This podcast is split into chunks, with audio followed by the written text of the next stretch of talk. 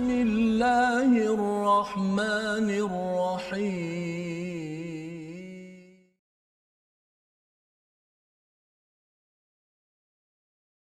بسم الله الرحمن الرحيم.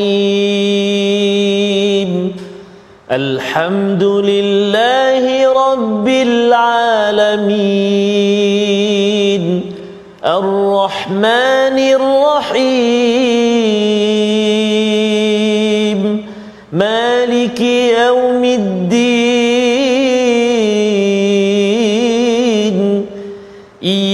إياك نعبد وإياك نستعين. اهدنا الصراط المستقيم. صراط الذين أنعمت عليهم غير المغضوب عليهم ولا الضالين.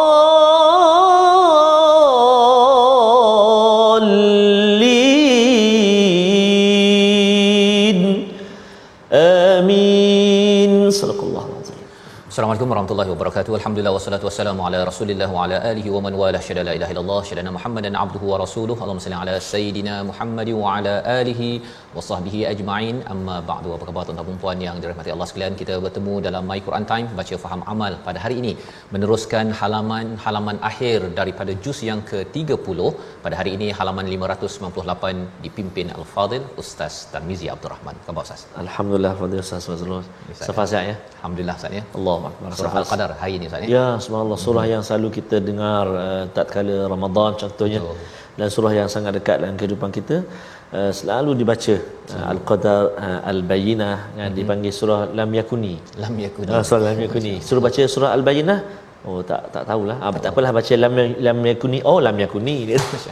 Jadi insya-Allah hari ini kita akan belajar sama. Hari ini kita akan bersama dengan tuan-tuan, uh, ibu-ibu, ayah-ayah yang berada di mana jua ya, ya kita jemput untuk share, untuk Mhm. kongsikan dan sudah tentunya kita ingin mulakan dengan doa kita subhanakala ilmalana illa ma 'allamtana innaka antal alimul hakim. Rabbi zidni ilma. Allah kam- kabulkan doa Amin, kita ya. moga-moga kita menjadi orang yang sentiasa bersama al-Quran. Pada hari ini kita akan melihat kepada dua surah, surah Al-Qadar dan surah Al-Bayyinah ya, surah yang lam yakuni tadi Lam Ustaz ya. yakuni. Okey. Mari sama-sama kita perhatikan sinopsis bagi dua surah ini insya-Allah.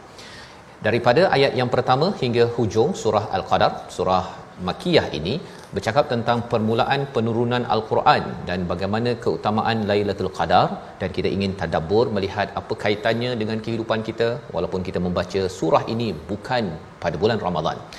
Diikuti pada surah Al-Bayyinah pada muka surat 598 ayat 1 hingga 5 bercerita tentang keadaan orang kafir daripada kalangan dua kumpulan ahli kitab dan orang musyrik dan bagaimana Allah memberikan peringatan kepada kepada kumpulan ini.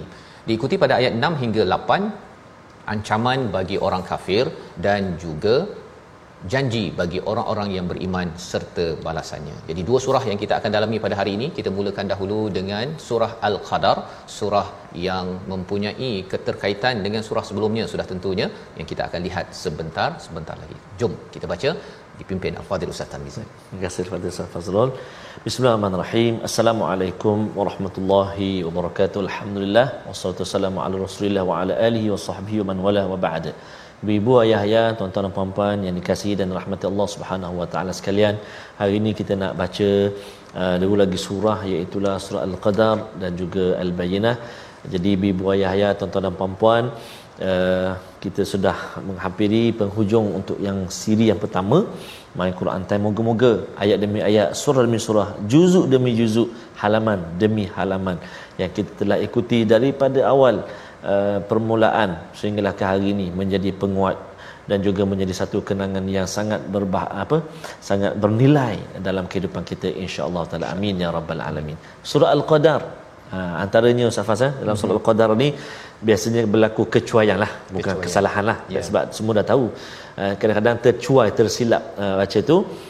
Uh, ketika nak baca cepat-cepat tu huruf ra semua hilang hujung. Oh. inna anzalnahu fi lailatul qadr wa ma adraka ma lailatul qadr. Lailatul qadri khairun min alf shahr.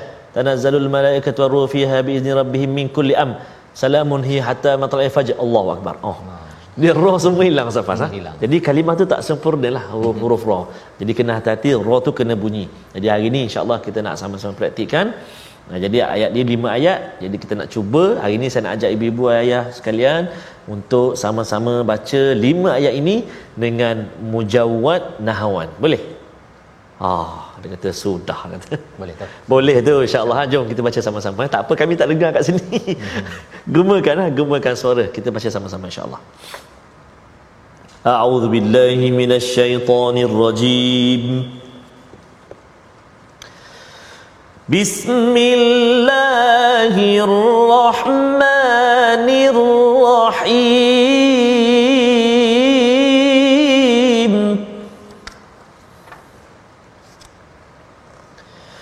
إن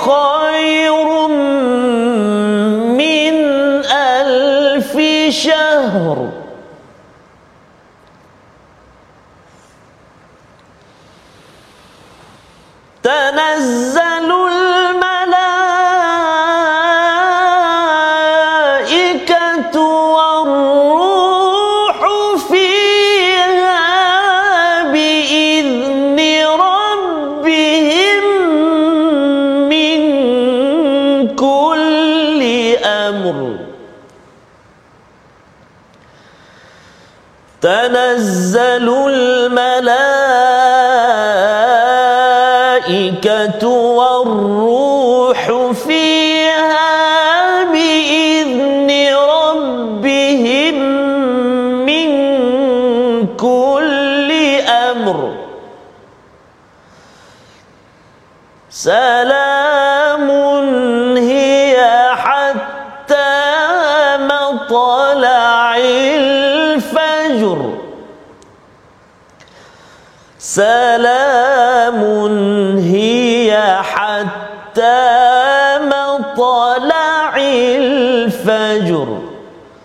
صدق الله العظيم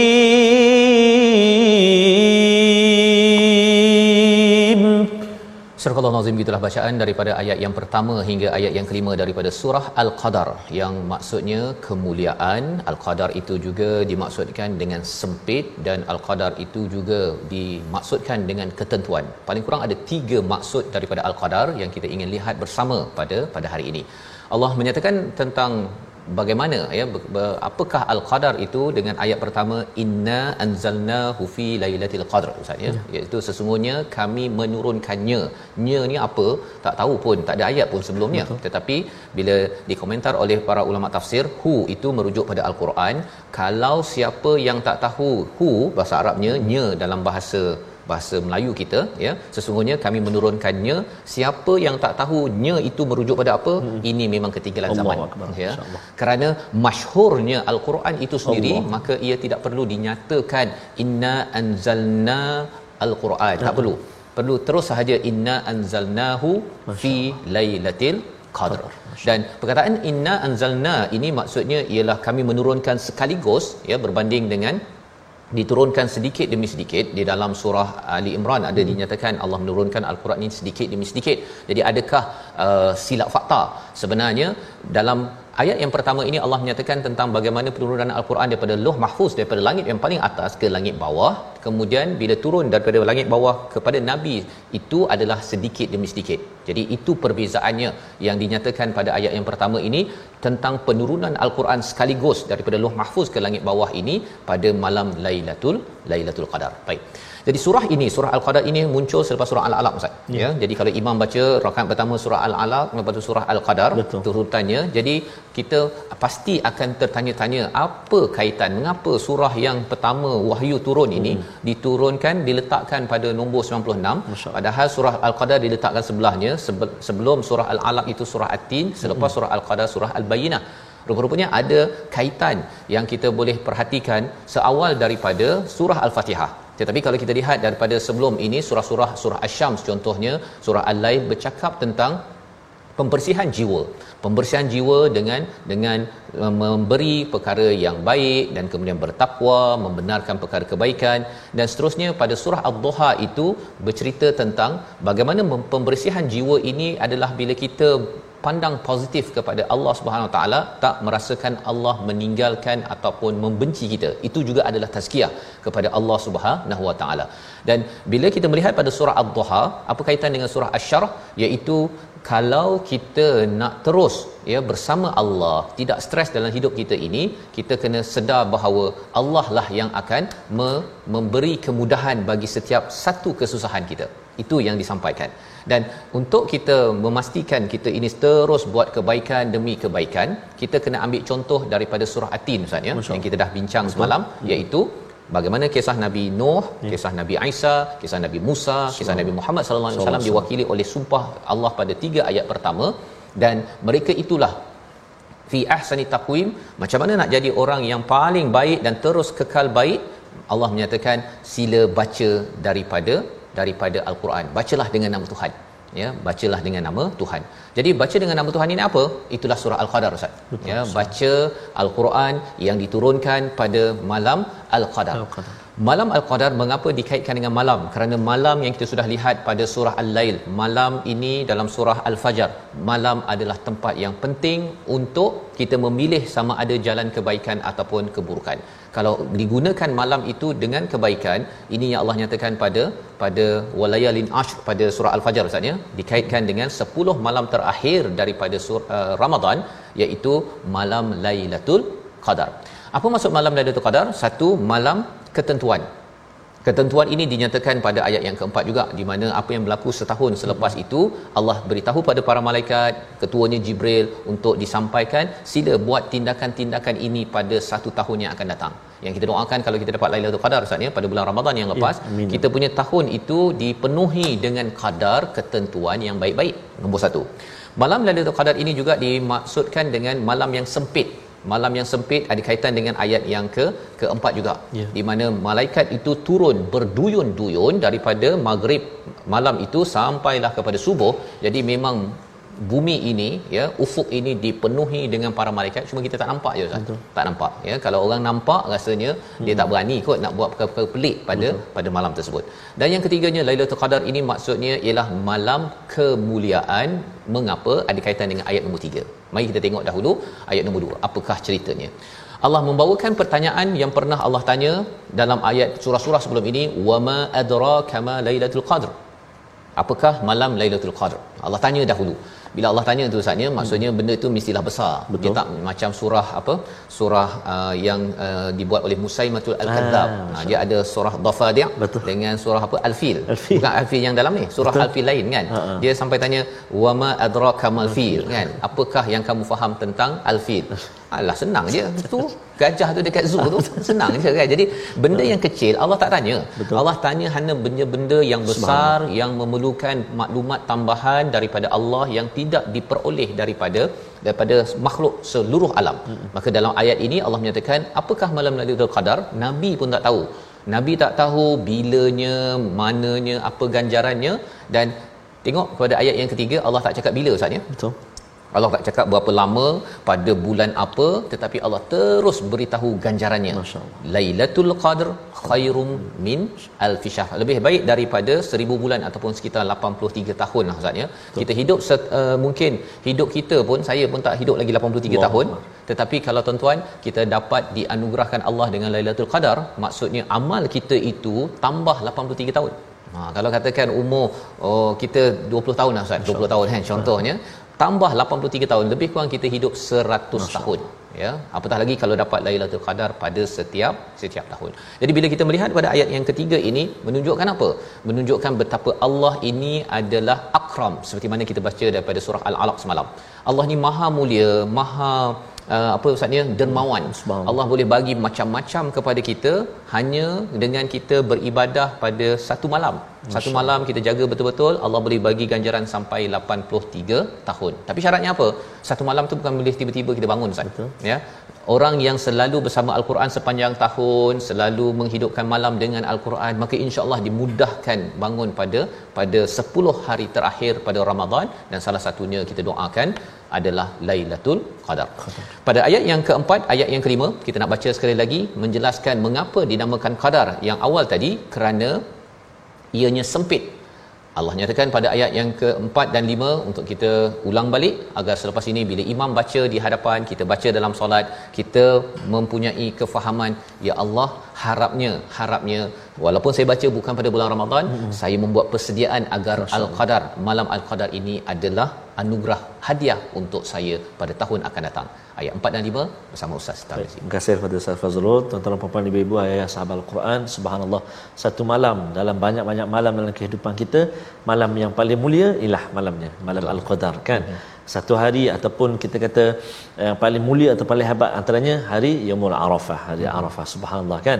Uh, manusia yang paling agung yang paling dicintai di kasih Allah Subhanahu wa taala iaitu kekasih kita Nabi Muhammad sallallahu alaihi wa ala alihi wa sahbihi baraka wasallam Allahu akbar dan uh, bumi ataupun kota Makkah kota Madinah Ustaz Fazal ya. menjadi tanah dua tanah yang sangat mulia kerana turunnya al-Quran. Al-Quran. Allah Akbar. Tanyalah siapa sahaja dalam kehidupan ini yang tak nak jejak kaki kat Makkah Madinah semua orang nak pergi sihat ke sakit ke tak cukup duit ke cukup duit ke Allah Akbar. Jadi mulia.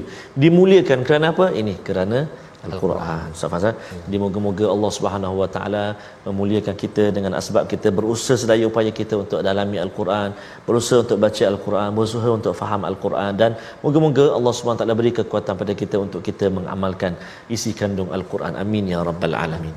Jom kita cuba ayat 4 dan 5. Ustaz Fazal, betul? Ya. Ayat 4 dan 5 surah Al-Qadar. Kita baca sama-sama insya-Allah. A'udzubillahi minasyaitonirrajim. rajim. تنزل الملائكة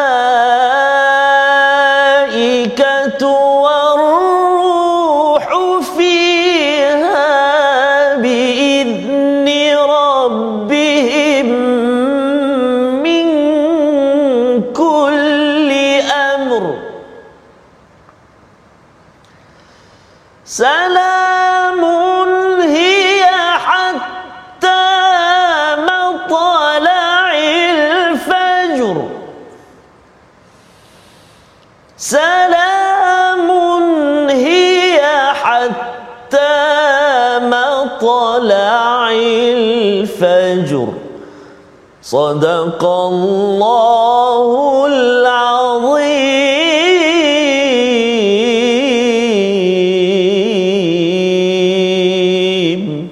Surah Allah Nazim kita bacaan daripada ayat yang keempat tanazzalul malaikatu warruh iaitu Allah menyatakan malam itu pada malam itu turun para malaikat dan roh nama lain bagi Jibril dengan izin Tuhannya untuk mengatur semua urusan apa maksudnya? Tanazzalu ini Allah turunkan ataupun malaikat itu turun sedikit demi sedikit ustaz ya. Yeah. bukannya anzala anzala al malaikah tetapi tanazzalu. Jadi maksudnya maksud di sini malaikat ini turun turun turun turun turun. Daripada maghrib sampai ke subuh itu memenuhi kepada horizon ufuk pada bumi ini ustaz ya ini yang dinyatakan Allah kita tak tahu kita tak tahu perkara ini tetapi Allah lah yang memberitahu seperti mana kalau katakan kita tak tahu ada oksigen Ustaz kan Masya. tapi bila katakan ada cikgu sains kata ha. oh sebenarnya tahu tak kamu apa yang ada dalam alam ataupun dalam hmm. udara kan Betul. oksigen nitrogen hmm. dan sebagainya itu ilmu cikgu sains Betul. ini ilmu datang daripada Allah Subhanahu Wa Taala Allah menyatakan tanazzalul malaikatu war ruh ya dalam al-Quran ada ar-ruh wal malaikah tetapi di sini terbalik malaikat waruh kerana pada waktu ini ar-ruh tidaklah menjadi ketua hmm. yang melakukan tugas ustaz ya pada waktu ini ar-ruh jibril ini um, datang hadir sebagai sebagai tetamu yang menyaksikan kepada ulang tahun penurunan al-Quran iaitu pada malam al-qadar ya jadi ada malaikat dan juga ar-ruh kalau ar-ruh depan malaikah ke belakang hmm. maksudnya waktu itu Jibril sedang melakukan melakukan tugas. Ha, jadi itu susunan pun memainkan peranan. Dan Allah menyatakan tanazzalu bukannya tatanazzalu Ah, nak menunjukkan tanazzalu ni sekali je datang Ustaz. Satu malam saja setahun namanya malam al-qadar. Al-Qadar. Tetapi dalam surah lain Allah nyatakan tatanazzalu. Ha, tatanazzalu ini Allah turunkan malaikat kepada siapa? Orang-orang beriman ni banyak kali sepanjang tahun, sepanjang masa ketenangan dan sebagainya maka itu peranan malaikat dan roh ini Nabi uh, Jibril ini sekali sahaja setahun pada waktu malam ini fiha biizni rabbihim min kulli amr. Segala urusan pada tahun tersebut akan disampaikan pada malaikat disampaikan pada Jibril untuk untuk dilaksanakan. Itu sebabnya mengapa malam ini dinamakan malam al-qadar?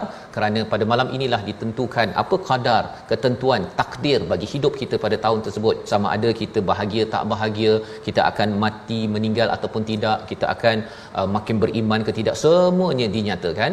Dan itu sebabnya bagi orang-orang yang bertuah seperti tuan-tuan ya yang menghidupkan malam al-qadar dapat malam tersebut maka Allah menyatakan ketentuan pada ha- tahun tersebut adalah yang baik. Salamun hiya hatta matla'il fajr. Iaitu di hujung itu sejahteralah malam itu sehingga terbit fajar. Apa kepentingannya ustaz ya? Yes. sebenarnya kalau orang itu dapat pada malam itu salam Allah. kesejahteraan insya-Allah tahun tersebut kalau dia dipanggil oleh Allah salam. Akbar. ya pasal apa? Dia dah lock. Ha, Ya. dia dah lock dah satu tahun amal iaitu 83 tahun yang dinyatakan tadi 1000 malam. Ya 1000 lebih baik daripada 1000 bulan. Dan ini membawa kita kepada perkataan pilihan pada hari ini kita saksikan iaitu fakka ya fakka. Di mana kita jumpa? Belum lagi kita jumpa. Kita akan jumpa perkataan Mhm. ini pada pada surah al-bayyinah sebentar lagi. Maksudnya melepaskan ataupun meninggalkan. Dua kali saja disebut di dalam al-Quran dan inilah komentar berkaitan dengan ada orang yang amat-amat committed dengan al-Quran ada orang yang fakka meninggalkan kepada kepada bayyinah ataupun al-Quran ataupun pencerahan daripada Allah Subhanahu taala. Mana pilihan kita? Kita belajar daripada surah Bayyinah sebagai panduan agar kita terus berada pada qadar yang baik dengan Al-Quran yang membawa kita ke jannah Allah Subhanahu Taala. Kita berehat sebentar, kembali semula dalam My Quran Time, baca faham amal insya-Allah.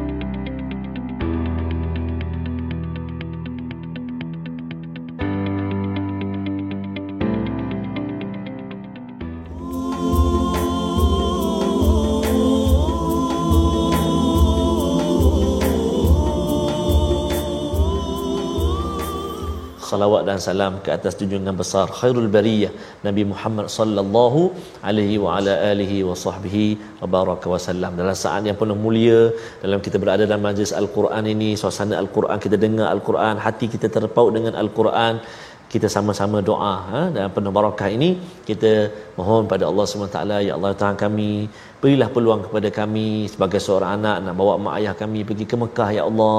Kami sendiri ya Allah ha, pilihlah kami semua permudahkan ya Allah untuk kami jejakkan kaki kami menunaikan ibadah umrah menunaikan ibadah haji.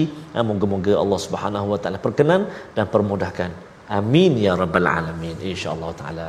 Sabar eh Ya betul Ustaz ya. Bila mendengar kepada istilah khairul bariyah Khairul tadi bariyah, itu subhanallah. uh, sebaik-baik makhluk ya sebaik-baik insan itu adalah satu contoh teladan ya yang kita sebenarnya amat terhutang dengan perjuangan Nabi Muhammad sallallahu alaihi wasallam.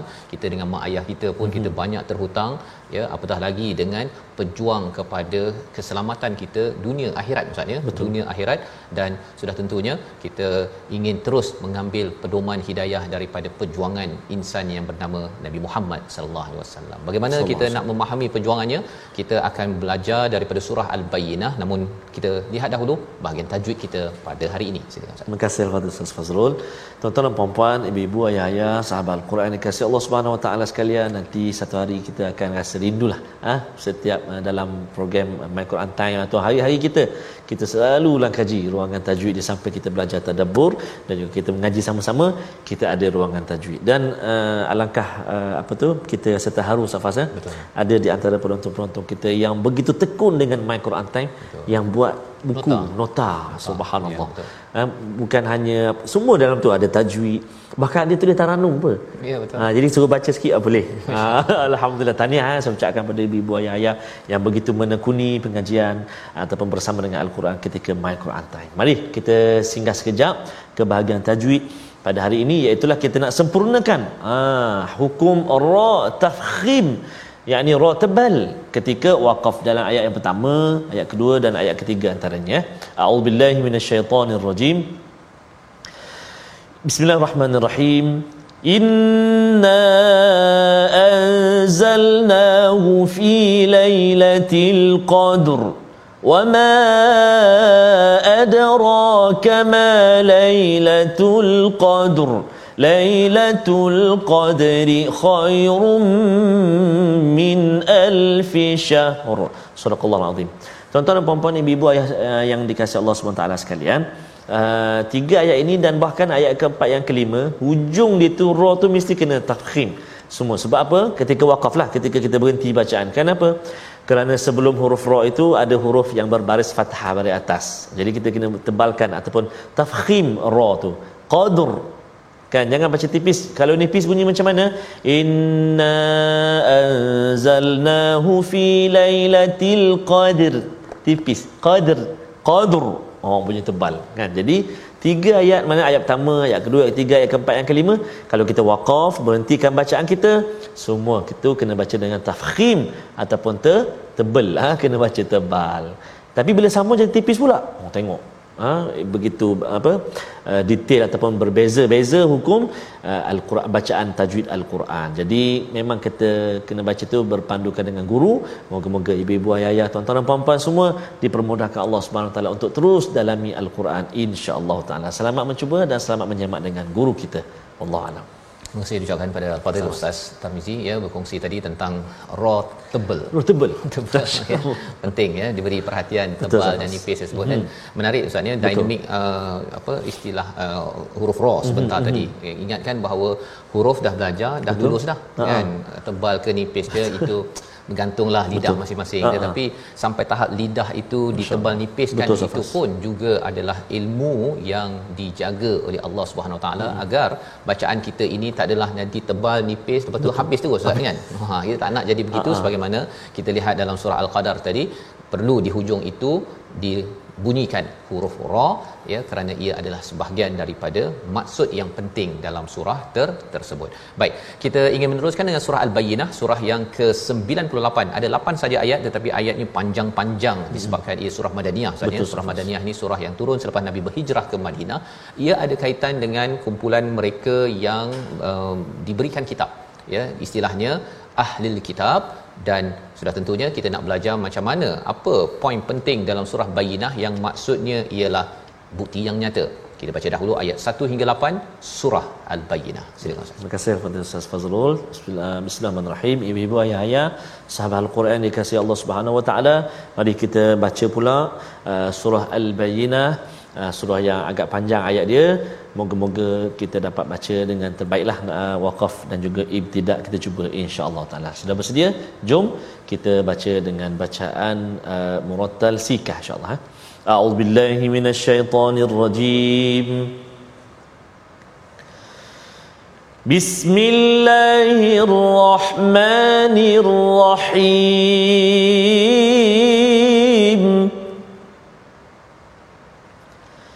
لم يكن الذين كفروا من أهل الكتاب والمشركين منفكين والمشركين منفكين حتى تأتيهم البينة رسول من الله يتلو صحفا مطهرة فيها كتب قيمة. وما تفرق الذين أوتوا الكتاب إلا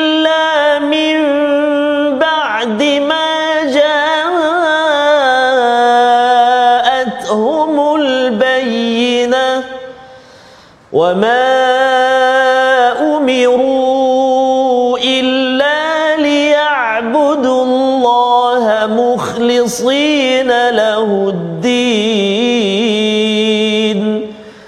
مخلصين له الدين حنفاء ويقيموا الصلاة ويؤتوا الزكاة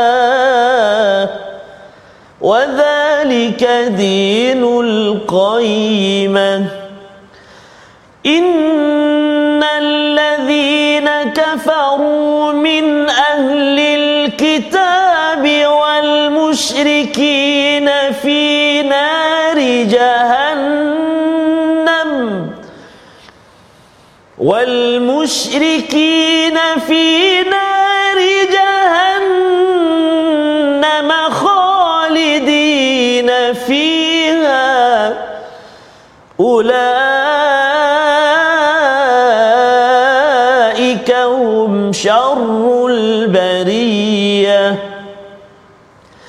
إن الذين آمنوا وعملوا الصالحات أولئك هم خير البريه. جزاؤهم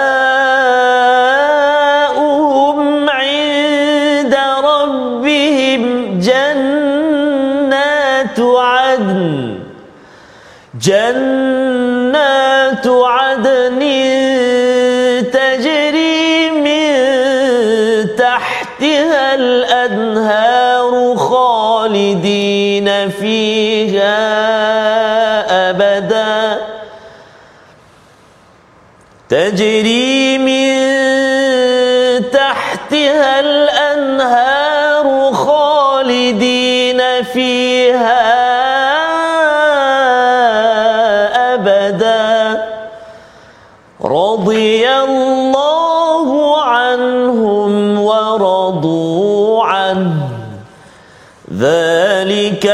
لمن خشي ربه ذلك لمن خشي ربه. صدق الله العظيم.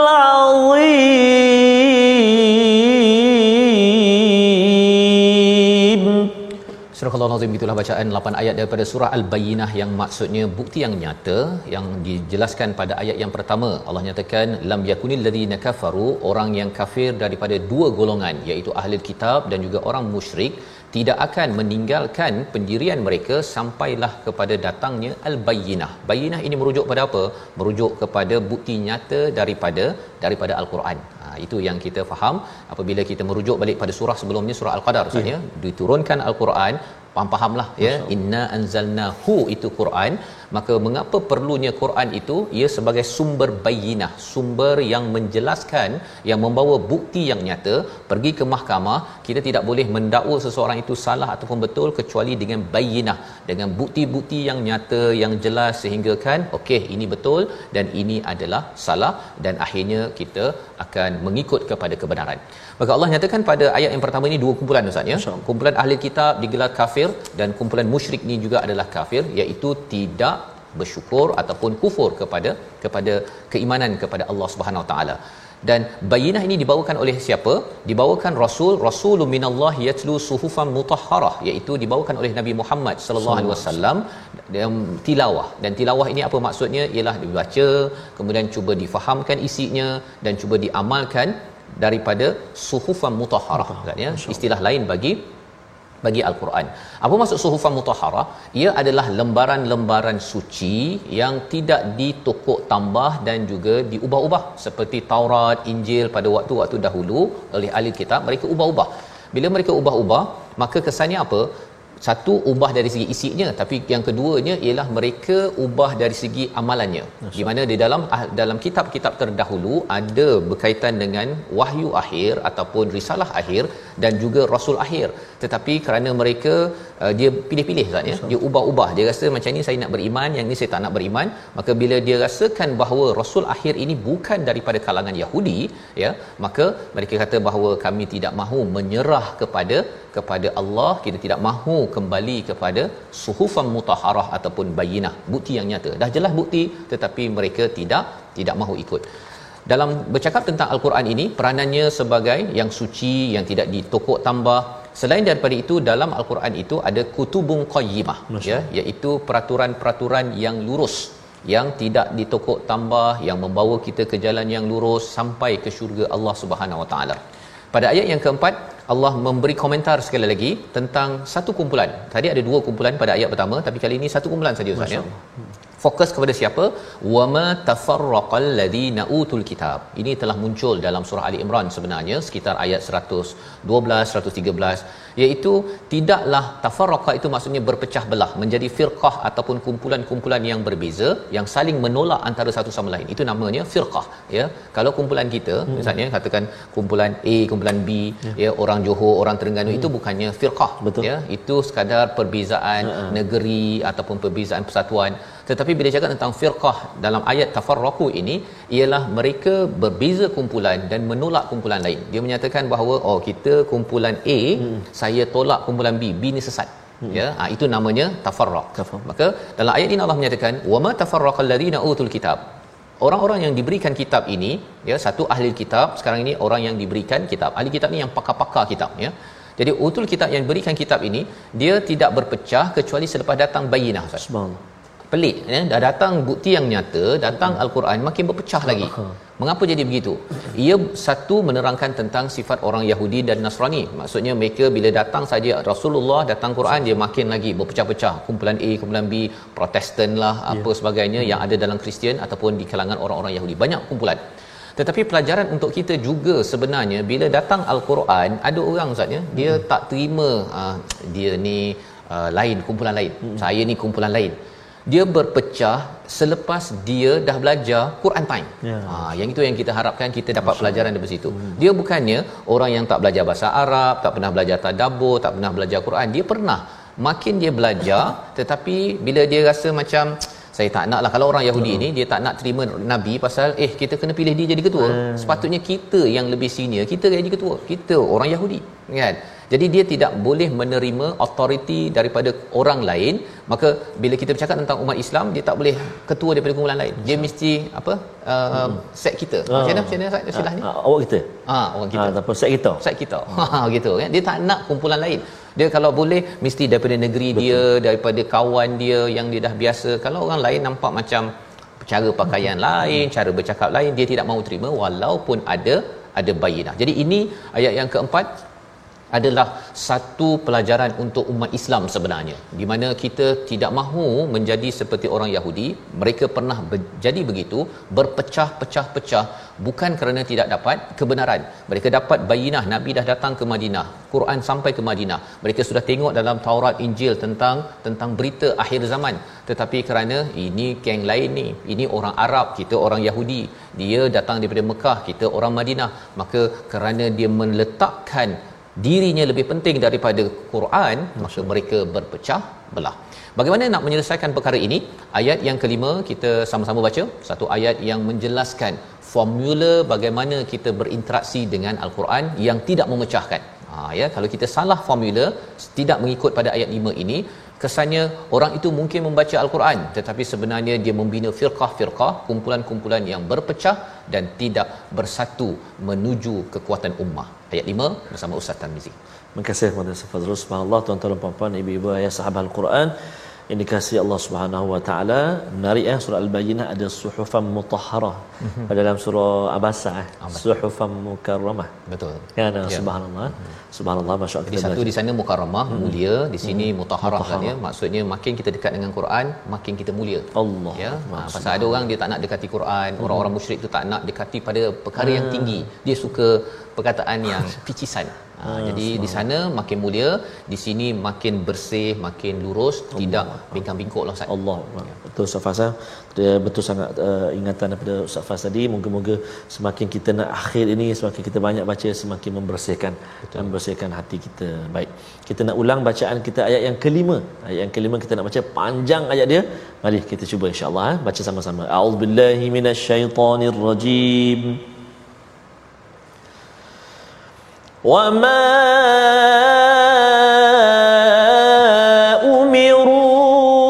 أمروا إلا ليعبدوا الله مخلصين له الدين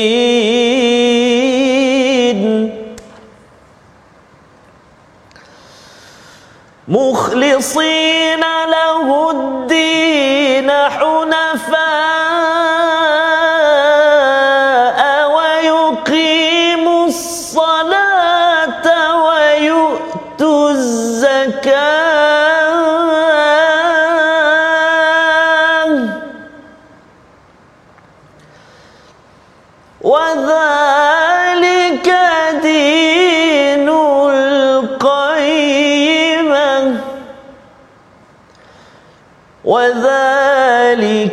دين القيمة صدق الله العظيم Surah Al-Nazim pada ayat yang kelima dan tidaklah mereka itu diperintah kecuali beribadah ikhlas kepada Allah Subhanahu Wa Taala. Ini adalah syarat pertama bagaimana cara hidup di hujung itu dinul qayyimah. Kutubun qayyimah itu daripada al-Quran, cara hidup qayyimah yang lurus itu dijelaskan pada ayat nombor 5 agar kita tidak tidak mengikut pada jalan yang pingkang-pingkuk seperti orang-orang Yahudi ataupun Nasrani yang kita doa dalam surah Al-Fatihah kita wairun maghdubi alaihim waladdallin tidak mahu dimurkai dan tidak disesatkan. Jadi yang pertama kita beribadah ikhlas kerana Allah bukannya kerana saya kumpulan ini saya kumpulan itu kerana menjaga nama apa sebagainya. Benar-benar kerana Allah Subhanahu Wa Taala. Itu yang pertama. Yang kedua Allah nyatakan hunafa aw yuqimus salah iaitu mereka mendirikan solat itu dengan baik dan menunaikan zakat ya menunaikan zakat. Jadi kita perasan di sini sebenarnya ustaz ya bukan ya. sekadar iman itu sekadar duduk dalam diri kita sahaja. Dia perlu diamalkan. Ada dia punya kesannya dengan solat dengan zakat yang menjaga hubungan sesama manusia inilah jalan yang digelar sebagai khairul bariyah. Kaedah zaman nabi kaedah nabi sallallahu alaihi wasallam. Tetapi khair syarrul bariyah adalah seburuk-buruk makhluk yang diberikan azab kekal. Kerana apa? Kerana mereka buat itu kerana kumpulan saya saya solat kerana nak cari nama saya bantu orang kerana kerana manusia inilah yang kita perlu jaga-jaga kerana kalau kita menjadi orang yang syar khairul bariyah yang sebaik-baik makhluk dengan amal tadi Allah berikan ganjaran syurga yang kekal.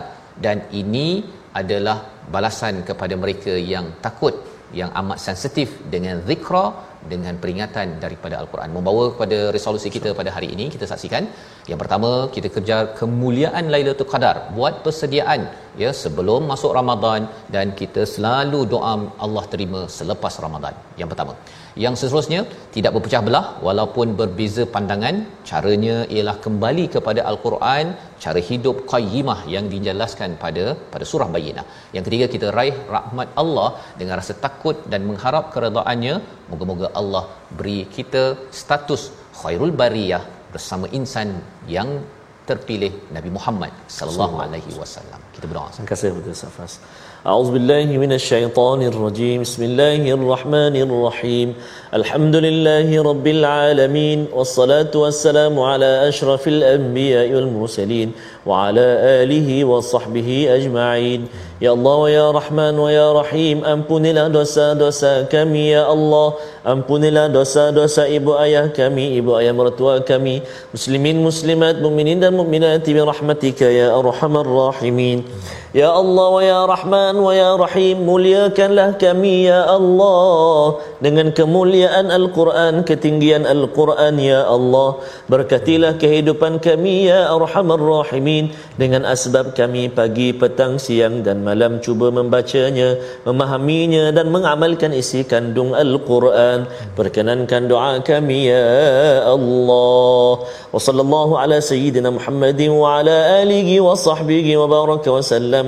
Walhamdulillahi rabbil alamin. Taqabbalallahu. Minna wa minkum taqabbal ya karim. Moga-moga Allah mengkabulkan doa kita bersama tuan-tuan yang berada di rumah. Terus kita berdoa dengan mukhlisina lahuddin, betul-betul ikhlas kepada Allah dan moga-moga amal kita, sumbangan kita dalam tabung gerakan Al-Quran, peluang untuk sama-sama kita menyumbang pada hari ini kerana kita tahu bahawa perjuangan Al-Quran bukan sekadar perjuangan Nabi tetapi perjuangan kita bersama bersama khairul bariyah. Kita bertemu lagi pada halaman seterusnya My Quran Time baca faham amal insya-Allah.